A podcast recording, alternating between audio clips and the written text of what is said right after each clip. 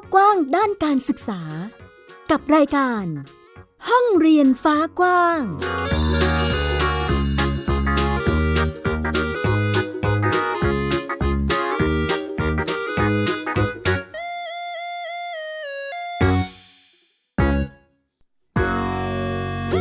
สวัสดีค่ะ คุณผู้ฟังต้อนรับคุณผู้ฟังทุกท่านค่ะ เข้าสู่รายการห้องเรียนฟ้ากว้าง อยู่กับดิฉันอัยดาสนศรีเช่นเคยที่ www.thaipbspodcast.com นั่นเอง คุณผู้ฟังสามารถรับฟังได้ผ่านทางเว็บไซต์นี้ รวมไปถึงแอปพลิเคชัน Thai PBS Podcast ได้เช่นเดียวกันนะคะ สามารถดาวน์โหลดได้แล้วทั้งระบบ iOS และก็ระบบ Android เลย ซึ่งก็สามารถที่จะฟังรายการที่เกี่ยวกับการศึกษาแบบนี้ได้ รวมไปถึงสาระอื่น ๆ ก็สามารถเลือกฟังได้เช่นเดียวกันค่ะวันนี้ห้องเรียนฟ้ากว้างมีหลายประเด็นเลยค่ะ คุณผู้ฟัง ไม่ว่าจะเป็นเกี่ยวกับสถานการณ์ตอนนี้ที่มันส่งผลกระทบต่อนักเรียนในต่างประเทศนะคะเขาจะมีวิธีการจัดการกับสถานการณ์โควิดอย่างไร เพื่อให้เด็กๆเนี่ยปลอดภัยต้องติดตามกัน รวมไปถึงสถานการณ์ในบ้านของเราด้วยนะคะ ช่วงนี้จะมีการเลือกตั้ง อบจนั่นเองค่ะ คุณผู้ฟังแต่ว่าการเลือกตั้งครั้งนี้เนี่ยสำคัญอย่างไรวันนี้มีห้องเรียนให้เด็กๆ ได้เรียนรู้เกี่ยวกับเรื่องนี้ด้วย จะเป็นอย่างไรไปติดตามรายละเอียดกันค่ะ ไทย PBS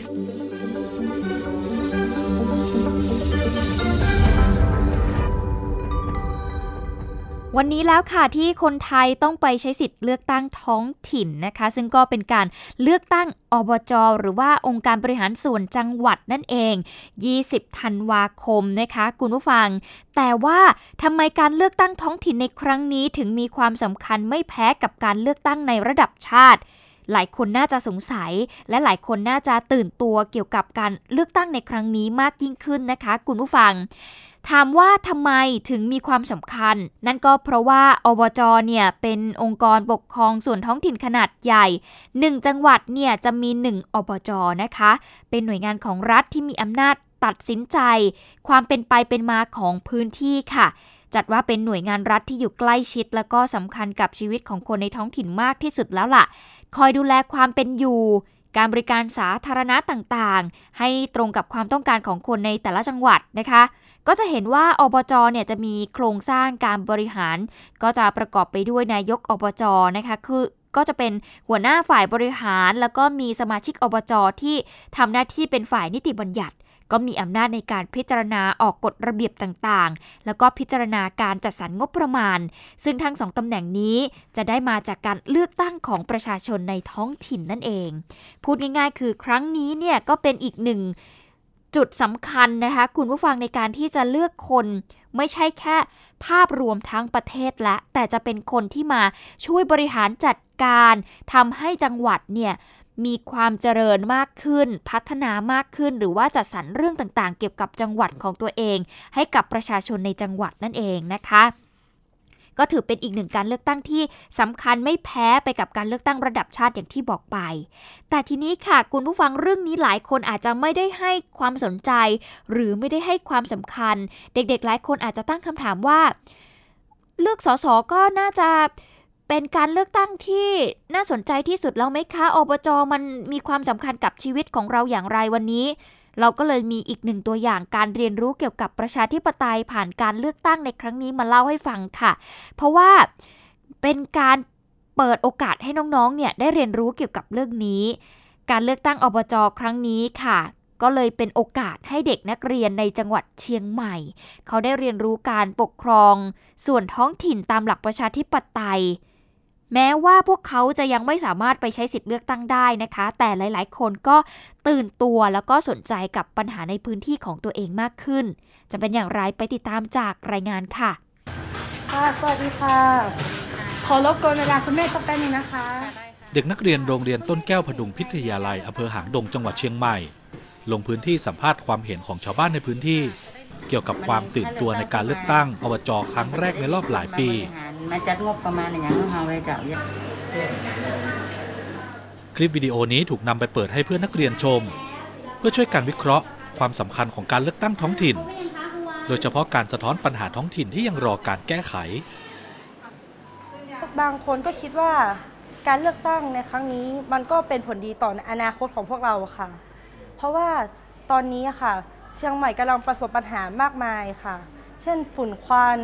ประสบปัญหาเรื่องรถเนี่ยค่ะ แล้วนโยบายของบางพักก็สามารถแก้ปัญหาในส่วนตรงนี้ได้ค่ะ การเลือกตั้งอบจ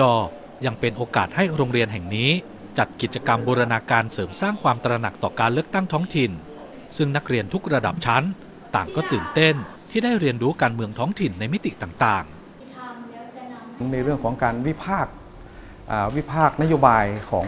อาผู้สมัคร รับเลือกตั้งนายกองค์การบริหารส่วนจังหวัดนะครับ ซึ่งหลาย ๆ กิจกรรมที่เด็กทำเนี่ยเราก็เห็นว่าเป็นเป็นการสร้างให้เด็กเนี่ยนะครับเป็นคนที่ความคิดเชิงวิพากษ์นะครับหรือว่าความคิดอ่าอย่างมีวิจารณญาณรอบด้านนะครับก็ได้เป็นการฝึกเด็กเพื่อจะเข้าสู่สังคมในศตวรรษที่21ด้วยครับ เช่นเดียวกับนักเรียนโรงเรียนบ้านศาลาในอำเภอแม่ริมจังหวัดเชียงใหม่ ที่ได้เรียนรู้การเลือกตั้งท้องถิ่น ซึ่งถือเป็นหน้าที่สำคัญของพลเมืองไทย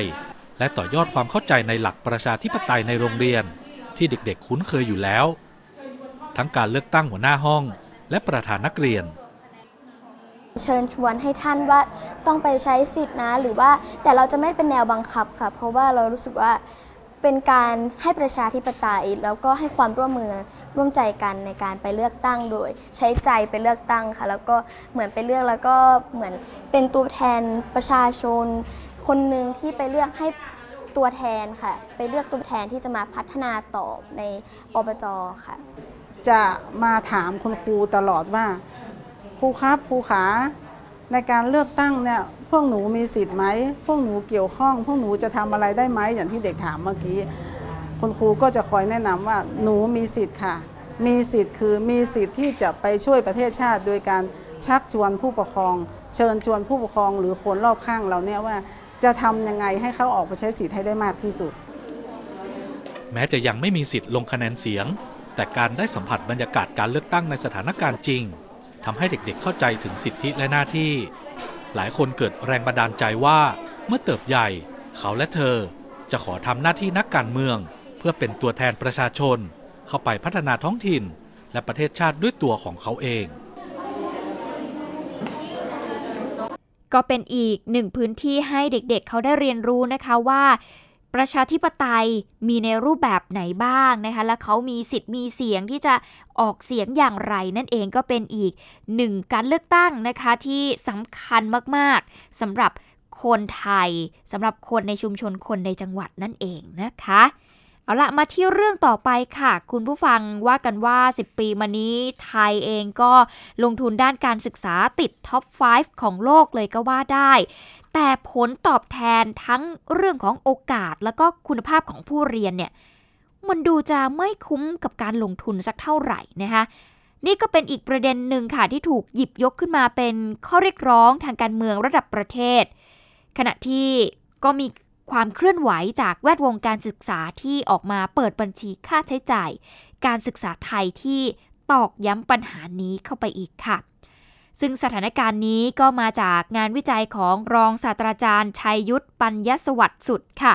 คณะเศรษฐศาสตร์ มหาวิทยาลัยธรรมศาสตร์ ที่ได้มีการร่วมกับ กองทุนเพื่อความเสมอภาคทางการศึกษา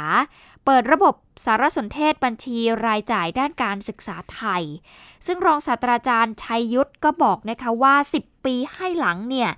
ไทยลงทุนด้านการศึกษาเพิ่มขึ้นอย่างต่อเนื่องเลย โดยปี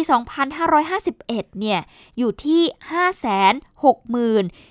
564,79 ล้านบาท ขณะที่ปี 2561 เนี่ยนะคะ เพิ่มขึ้นเกือบเท่าตัวเลย เป็น 816,463 ล้านบาท กว่า 8 แสนล้านบาทคิดเป็นร้อยละ 5 ของ GDP ซึ่งสูงกว่ากลุ่มประเทศ OECD นะคะ หรือว่ากลุ่มประเทศที่เขาพัฒนาแล้ว ซึ่งกว่าร้อยละ 20 ของงบประมาณแผ่นดินเนี่ย ถูกนำมาใช้ด้านการศึกษาสูงสุดมาโดยตลอดเลย นับตั้งแต่มีแผนปฏิรูปการศึกษาเมื่อปี 2542 แต่ผลลัพธ์ อย่างคะแนนทักษะการอ่านการคิดวิเคราะห์ของไทยเนี่ยต่ำกว่าระดับนานาชาติเยอะค่ะ แบบที่เรียกว่ารั้งท้ายมาอย่างต่อเนื่องเลยนะคะทั้งนี้ก็ยังมีความเหลื่อมล้ำด้านโอกาส แล้วก็คุณภาพของผู้เรียนอีกด้วยคำยอดนิยมคือไทยลงทุนมากขนาดนี้ แต่ทำไมผลยังน้อยอยู่ในเรื่องของคุณภาพการศึกษา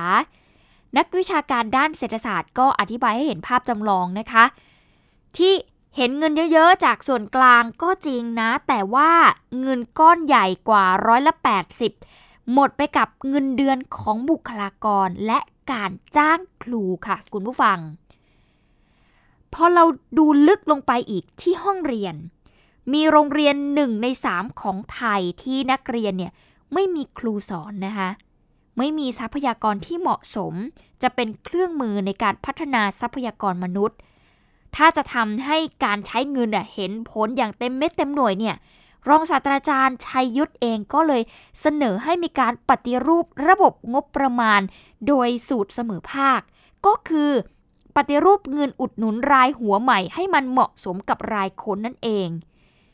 ลองไปฟังเสียงของรองศาสตราจารย์ชัยยุทธเกี่ยวกับประเด็นนี้กันค่ะ ค่าใช้จ่ายที่โรงเรียนที่มีขนาดต่างกันแต่ต้นทุนมันไม่ได้เท่ากันนะฮะค่าใช้จ่ายของโรงเรียนในพื้นที่กันดานห่างไกล มันก็สูงกว่าต้นทุนที่มีการคมนาคมสะดวก เพราะฉะนั้นทำอย่างไรเนี่ยเราจะลดเพิ่มแต้มต่อให้โรงเรียนที่เขาเสียเปรียบ เด็กด้อยโอกาสที่อยู่ที่กันดานห่างไกลนะผมคิดว่าการปรับเงินอุดหนุนรายหัวตัวเนี้ยถ้าปรับให้ดีเนี่ยคิงเมืองในต่างประเทศเองเขามีการสูตรเขามีความละเอียดมากเลยนะไม่ได้เป็นแค่ค่าเดียว นะเด็กหนึ่งคนได้ค่าหนึ่งแล้วจบไม่ใช่อย่างนั้นนะคือมันมีมิติของความด้อยโอกาสมิติของความแตกต่างของอภาษาชนกลุ่มน้อยนะฮะเรื่องขนาดนะครับแล้วก็คือสภาพภูมิศาสตร์ปัจจุบันค่าใช้จ่ายด้านการศึกษาไทยมาจากการอุดหนุนโดยรัฐนะคะ แม้ว่าจะมีนโยบายเรียนฟรี 15 ปี แต่ก็พบว่า ภาคครัวเรือนหรือว่าผู้ปกครองเองก็ยังต้องร่วมจ่ายอยู่นะคะ เฉลี่ยปีละ 10,000 บาทต่อคนเลยทำให้ครัวเรือนที่ยากจนเนี่ยก็ไม่ค่อยมีโอกาสที่จะไปเรียนต่อในระดับมัธยมปลาย หรือระดับอุดมศึกษานะคะ เด็กๆ อาจจะจบแค่ม .3 แล้วก็ออกไปทำงานกลายเป็นแรงงานที่ ไม่มีฝีมืออีกนะคะคุณผู้ฟังก็เป็นปัญหาต่อไป ซึ่งนักเศรษฐศาสตร์การศึกษาเองก็มีข้อเสนอเพิ่มเติมว่าหลายประเทศเนี่ยใช้วิธีการกระจายทรัพยากร และให้บทบาทบริหารการศึกษาไปที่ท้องถิ่นค่ะ เพื่อความคล่องตัวในการตัดสินใจในระดับห้องเรียน แล้วก็ดูแลเด็กได้รายคนเพื่อที่จะตรวจสอบการใช้จ่ายได้ดีขึ้นนั่นเองนะคะ ก็เป็นการนำเอางานวิจัยนะคะ คุณผู้ฟังที่มีการไปทำข้อมูลมามาทำให้เห็นว่า เอ๊ะทำไมไทยเนี่ยลงทุนไปก็ไม่น้อยเลยทีเดียว แต่คุณภาพการศึกษายังไม่สามารถที่จะไปเทียบชั้นกับประเทศที่เขามีการพัฒนาแล้วได้เลยนะคะเพราะว่าค่าเฉลี่ยหรือว่าตัวเลขในการลงทุนด้านการศึกษาของประเทศที่เขาพัฒนาแล้วเนี่ย ตัวเลขไม่ได้สูงเท่าไทยเลยค่ะ คุณผู้ฟัง แต่คุณภาพการศึกษาเขานั้นดีมาก ก็ทำให้เห็นถึงปัญหานะคะว่าจริง ๆ แล้วงบประมาณมันลงไปอยู่ส่วนไหน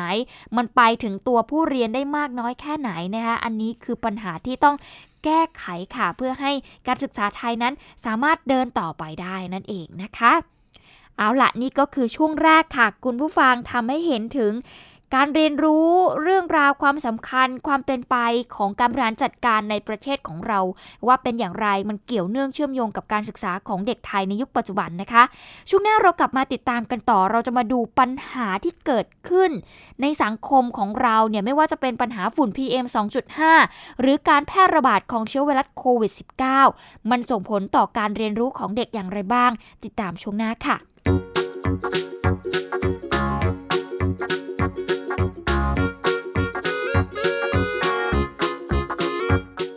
โลกกว้างด้านการศึกษา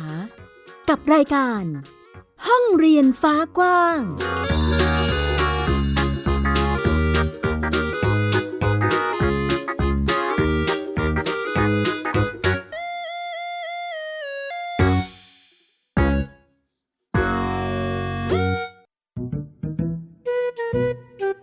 สองพี่น้องนานิ พี่สาวกับนินจาน้องชาย ใช้ชีวิตอันแสนสงบสุขอยู่ในบ้านกับพ่อแม่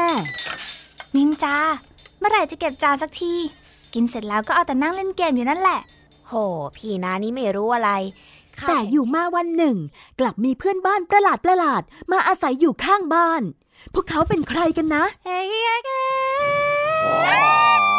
ไม่ได้นะ เอาออกอกมาใหม่เลยนานี้ ตามไก่ตัวหนึ่ง เสือตัวหนึ่ง แล้วก็กอริลลาตัวหนึ่งเหรอานี้กับนินจาจะทำยังไง เมื่อต้องเจอกับเพื่อนบ้านจอมป่วนที่ไม่ใช่คนสองพี่น้องต้องใช้สติปัญญาความกล้าหาญเพื่อรับมือกับปัญหาวุ่นวุ่นที่เหล่าเพื่อนบ้านสร้างขึ้นมาไม่หยุดหย่อน ติดตามในละคร แก๊งป่วน กวนเพื่อนบ้าน ทั้งเว็บไซต์ แอปพลิเคชัน และ YouTube ไทย PBS Podcast และอย่าลืมกดถูกใจ Facebook ไทย PBS Podcast ด้วยนะ แก๊งป่วนกวนเพื่อน ช่วงเวลาแห่งความสุขช่วงเวลาแห่งการเรียนรู้ ยิ้มรับความสดใส ในรายการ พระอาทิตย์ยิ้มแฉ่งเย้พี่เหลือมตัวยาวลายสวยใจดี พี่รับตัวโยงสูงโปร่งคอยาว พี่วานตัวใหญ่พุงป่องพ้นน้ำปูพี่โลมาที่แสนจะน่ารักแล้วก็ใจดีชวนน้องๆมาเติมเต็มความสุขสดชื่นสดใส ห้องสมุดใต้ทะเลโอ้โหความรู้เยอะมาก และนิทานลอยฟ้าของเราก็มีนิทานที่แสนจะสนุกมาให้น้องๆได้ฟังกันทุกวันเลย อย่าลืมนะติดตามฟังพวกเราได้ที่เว็บไซต์ www.thaipbspodcast.com แอปพลิเคชันไทย PBS Podcast แล้วพบกันนะครับ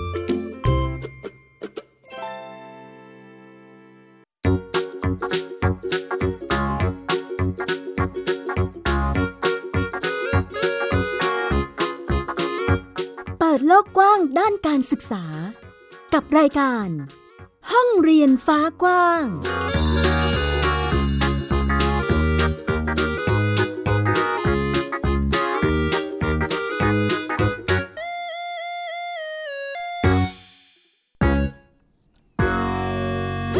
กลับมาช่วงที่ 2 ค่ะ คุณผู้ฟังมาติดตามกันต่อกับสถานการณ์การเรียนรู้ของเด็กๆกันบ้าง แม้ว่าช่วงนี้ จะมีปัญหาหลากหลายมากเลยนะคะ เป็นปัญหาด้านสิ่งแวดล้อม หรือแม้แต่การแพร่ระบาดของเชื้อโควิด -19 ที่ในประเทศไทยของเราก็ต้องเฝ้าระมัดระวังกันอยู่ เพราะว่าตัวเลขก็มีการพบผู้ติดเชื้อเพิ่มขึ้นอยู่เรื่อยๆนะคะ หรือแม้แต่ฝุ่น PM 2.5 ที่กลับมาอีกแล้วค่ะ คุณผู้ฟังทำให้ทั้งคนในกรุงเทพมหานคร หรือแม้แต่ต่างจังหวัดอย่างภาคเหนือ หรือภาคอีสานเองก็ได้รับผลกระทบจากฝุ่น PM 2.5 นี้ มันจะกระทบกับน้องๆนนักเรียนอย่างไร เริ่มต้นกันที่เรื่องแรกของปัญหาต่างๆ เหล่านี้เลยก็คือ ผลกระทบต่อสุขภาพของน้องๆนนักเรียนนั่นเองค่ะคุณผู้ฟัง เพราะว่าโรงเรียนบางแห่งเนี่ยก็พยายามที่จะปรับตัวนะคะเพื่อให้เด็กนักเรียนเนี่ยเขาได้รับผลกระทบน้อยที่สุดสำหรับ ฝุ่น PM 2.5 ณ ขณะนี้ อย่างที่โรงเรียนบางยี่ขันวิทยาคมค่ะ อยู่ในเขตบางพลัด ซึ่งก็เป็นหนึ่งในพื้นที่ที่มีค่าฝุ่นเกินค่ามาตรฐานนะคะ ทีมข่าวไทย PBS ค่ะ คุณสุพัชชาอินทรริศนะคะไปสังเกตสถานการณ์ว่า โรงเรียนเขามีวิธีการหรือความพยายามในการป้องกันฝุ่น PM 2.5 ให้กับน้องๆนนักเรียนอย่างไร ไปติดตามจากรายงานค่ะ ขออนุญาตประชาสัมพันธ์นะคะ เนื่องจากวันนี้นะคะมีค่าฝุ่นละออง ในอากาศค่า PM 2.5 นะคะ อยู่ในปริมาณที่เป็นอันตรายต่อสุขภาพนักเรียน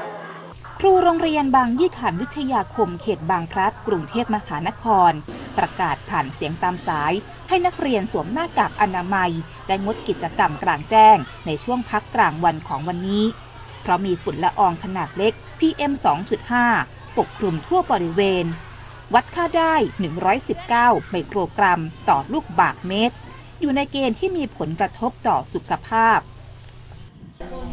เมื่อเช้ามีฝุ่นละอองเยอะมากเลยค่ะ แล้วก็ปกคลุมตึกบางตึกเยอะเลยค่ะ แล้วก็ระหว่างเดินทางมาก็เห็นฝุ่นเยอะมากๆเลยค่ะ ที่โรงเรียนแล้วก็ใช่ค่ะ ตึกฝั่งตรงข้ามก็ฝุ่นเยอะมากเลยค่ะกังวลไหมคะ มีกังวลนิดหน่อยค่ะ แต่ว่าเวลาออกจากบ้านก็พยายามใส่แมสอย่าถอดออกค่ะ มาตรการสวมหน้ากากอนามัยตลอดเวลา และห้ามทำกิจกรรมกลางแจ้งทุกประเภท อาจไม่เพียงพอสำหรับโรงเรียนแห่งนี้ เพราะช่วงเช้ามีเด็กนักเรียนถูกส่งตัวไปรักษาที่โรงพยาบาล จากอาการแพ้ฝุ่นกำเริบ เขาตั้งแต่เมื่อวานเนี้ยเขามีโรคที่เรียกว่าภูมิแพ้อยู่แล้วพอมาเจอเมื่อวานนี้ฝุ่นเยอะก็เกิดอาการ เช้านี่หนักขึ้นกว่าเดิม เพราะฝุ่นมันโอ้มันระดับสีแดงอยู่แล้วนะครับเด็กก็มีอาการเขาเรียกว่าช็อกนะครับก็ได้นำส่งโรงพยาบาลไปเรียบร้อยแล้วนะครับมานฉีดน้ำและสปริงเกอร์ถูกนำมาติดตั้งไว้ตามอาคารเรียน เพื่อฉีดพ่นละอองน้ำดูดซับฝุ่นละอองในอากาศ ขณะที่ห้องปรับอากาศ ห้องประชุม และห้องปฐมพยาบาลถูกกำหนดขึ้น เพื่อใช้เป็นห้องเซฟโซน เตรียมพร้อมสำหรับใช้ปฐมพยาบาล นักเรียนที่มีอาการแพ้ฝุ่น คือมาตรการที่ทางโรงเรียนจัดเตรียมไว้ เพื่อรับมือกับปัญหาฝุ่นละอองขนาดเล็กสำคัญที่สุดเอกจะต้องอมีความรู้ยังไงบ้าง แล้วขณะเดียวกันเราก็ต้องทำเรียกว่าทำป้ายโชว์ให้เห็นแล้วว่า ในวันหนึ่งวันเนี้ยนะครับฝุ่นละอองมีความสูงแค่ไหนแล้ว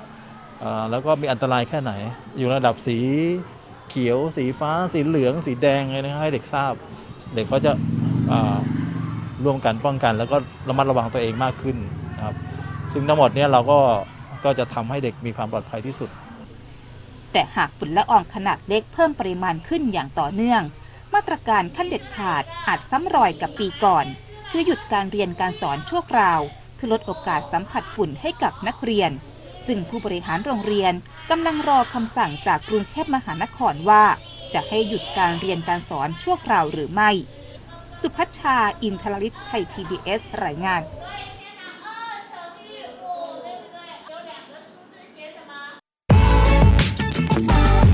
Worldwide Education อีกหนึ่งปัญหาตอนนี้ที่หลายประเทศรวมทั้งประเทศไทยของเราเองก็หนักใจมาก ๆ เลย นั่นก็คือสถานการณ์การแพร่ระบาดของเชื้อไวรัสโควิด -19 นั่นเอง ไทยของเราเองก็พบ ผู้ติดเชื้อ เพิ่มขึ้นรายวันเลยก็ว่าได้นะคะ คุณผู้ฟังดังนั้นต้องอยู่ในช่วงที่ต้องเฝ้าระวังนะ ใครหลายคนออกจากบ้านหรือว่าไป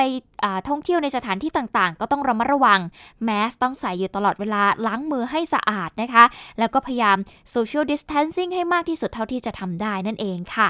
ซึ่งสถานการณ์โควิด -19 นี้เลยทำให้ในหลาย ๆ ประเทศเองก็ต้องเฝ้าระมัดระวังนะคะ เพราะว่าเด็กๆเองก็เป็นกลุ่มเสี่ยงเหมือนกันที่จะมีการการติดเชื้อได้ โรงเรียนเนี่ยเป็นแหล่งชุมชนขนาดใหญ่ที่น้องๆเนี่ยมาอยู่รวมกันนะคะ ดังนั้นเลยต้องเฝ้าระวังกันนิดหนึ่ง อย่างประเทศสกอตแลนด์เองล่าสุดเขามีการประกาศยกเลิกการสอบทุกระดับชั้น ในปีหน้านั่นคือปี 2021 ค่ะ เพื่อไม่ให้เด็กๆเนี่ยได้รับผลกระทบจากโควิด -19 ถูกกีดกันออกจากระบบการศึกษา เพราะว่าการแพร่ระบาดของโควิด -19 ในครั้งนี้เนี่ยมันส่งผลกระทบต่อเด็กๆ อย่างไรคุณผู้ฟัง เพราะว่าพอมีการติดเชื้อแน่นอนว่ามันต้องมีมาตรการในการหยุดยั้งเชื้อหรือว่าการแพร่ระบาดใช่ไหมคะก็มีการประกาศหยุดเรียนอย่างไม่มีกำหนดไป เพื่อความปลอดภัยของนักเรียนเอง นั่นก็เลยทำให้พวกเขานั้นขาดเรียนแล้วก็ขาดโอกาสที่จะได้เรียนหนังสือได้เรียนรู้นะคะทำให้หลายคนอาจจะสูญเสียโอกาสครั้งสำคัญในชีวิตก็เป็นได้ เพราะหลายครั้งเนี่ยอยู่ในช่วงสอบเลื่อนชั้น สอบเลื่อนขั้น หรือแม้แต่สอบเข้ามหาวิทยาลัยนะคะ ดังนั้นประเทศสกอตแลนด์ก็เลยเห็นถึงความสำคัญตรงนี้นะคะ ก็เลยมีการประกาศยกเลิกการสอบในทุกระดับชั้นในปีหน้า เพื่อไม่ให้เกิดความเหลื่อมล้ำแล้วก็ความไม่เท่าเทียมของเด็กในระบบการศึกษานั่นเอง จอห์นสวินนี่ค่ะ เลขาธิการกระทรวงศึกษาธิการของสกอตแลนด์เองก็บอกว่า นโยบายยุติการสอบในครั้งนี้เนี่ยจะถูกนำมาใช้ตั้งแต่นักเรียนชั้นประถมศึกษาไปจนถึงระดับอุดมศึกษาเลย รวมไปถึงสูงกว่านั้นด้วย เนื่องจากว่านักเรียนแต่ละคนเนี่ยเขาได้รับผลกระทบจากการแพร่ระบาดที่แตกต่างกันออกไปนะคะ ดังนั้นมีความเป็นไปได้ว่า ถ้าหากมีการจัดสอบต่อไป ก็ อาจจะเป็นการตัดโอกาสเด็กบางคนที่ยังไม่สามารถที่จะผ่านพ้นช่วงวิกฤตมาได้เอาง่ายๆ คือถ้าสมมติว่ามีการสอบใช่ไหมคะคุณผู้ฟังเด็กบางคนอาจจะต้องเดินทางเพื่อข้ามพื้นที่ของตัวเองนะคะจากเมืองหนึ่งมาเมืองหนึ่ง อย่างเงี้ยก็อาจจะทำให้เผชิญกับการต้องติดเชื้อนะคะหลายคนเลือกที่จะไม่เดินทางมาสอบ ก็อาจจะทำให้เสียโอกาสไปได้ นั่นเองก็เลยยกเลิกการสอบซะ ซึ่งสวินนี่เองก็มีความเห็นนะคะว่าการแพร่ระบาดของโควิด -19 เนี่ยมันส่งผลกระทบต่อเด็กที่มีฐานะยากจนเป็นอย่างมากเลยทีเดียวค่ะ ดังนั้นก็เลยมีแนวโน้มว่าเด็กกลุ่มนี้เนี่ยอาจจะตัดสินใจออกจากระบบการศึกษาไป และนั่นคือสิ่งสุดท้ายที่เขาต้องการนะคะ อีกทั้งทางกระทรวงเองก็ไม่พร้อมที่จะ เดิมพันกับอนาคตเด็กนักเรียนโดยการเสี่ยงโชคจากการที่พวกเขาเนี่ยได้รับผลกระทบจากโควิด -19 นะคะสำหรับการวัดคะแนนการเรียนเนี่ยกระทรวงศึกษาธิการสกอตแลนด์เองก็เลยกำหนดเกณฑ์เบื้องต้นเอาไว้ ให้ใช้ในการตัดสินใจจากครูผู้สอนผ่านวิธีการประเมิน โดยสวินนี่บอกนะคะว่า จะหาวิธีการตัดสินออกมาอย่างยุติธรรม แล้วก็สามารถที่จะตรวจสอบได้ เพื่อให้นักเรียนนั้นได้รับประโยชน์สูงสุดนั่นเองต้องบอกว่าครั้งนี้ไม่ใช่ครั้งแรกนะคะที่สกอตแลนด์รวมไปถึงประเทศอื่นๆ ในสหราชอาณาจักรเนี่ยตัดสินใจยุติการสอบทั่วประเทศลงชั่วคราว ก่อนหน้านี้เนี่ยสกอตแลนด์เองก็ได้มีการยกเลิกการสอบวัดระดับชาติ 5 มาแล้วนะคะก็มีการยกเลิกสอบไปในปี 2021 ก็จะเป็นปีที่ 2 ติดต่อกันนะคะการสอบก็จะถูกเลื่อนออกไปนั่นเอง ในขณะที่เวลเองนะคะก็มีการประกาศยกเลิกการสอบ GCSE แล้วก็ A Level นะคะซึ่งก็เป็นการสอบที่มีความสำคัญต่อการเข้าศึกษาต่อในระดับมหาวิทยาลัยนะคะซึ่งรัฐมนตรีว่าการกระทรวงศึกษาของเวลเองก็บอกนะคะว่าการแพร่ระบาดอย่างไร้ทิศทางของโควิด -19 เนี่ยทำให้ เขาเองก็ไม่พร้อมที่จะรับประกันได้นะคะว่าเด็กๆเเขาต้องเผชิญหน้ากับอะไรบ้าง ดังนั้นการยกเลิกการสอบไปน่าจะเป็นทางออกที่ดีที่สุดนั่นเอง